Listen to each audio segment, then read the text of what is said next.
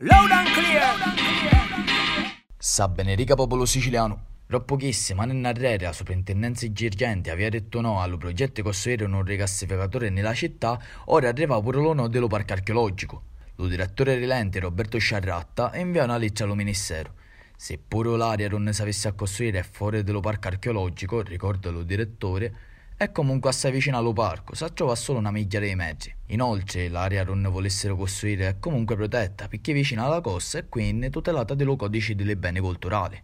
Per terminare la lizza, Sciarratta scrive chiaramente lo Consiglio dello Parco aveva valutato nell'anno passato quali effetti poteva avere sui rigassificatori. Già dessimo anni in arrere, ma care pubblicamente che sopra non è compatibile con il territorio intorno alla Valle dei Templi. Insomma, sto rigassificatore non lo vuole proprio nudo. Ma quando è che finisce di proponere questo progetto?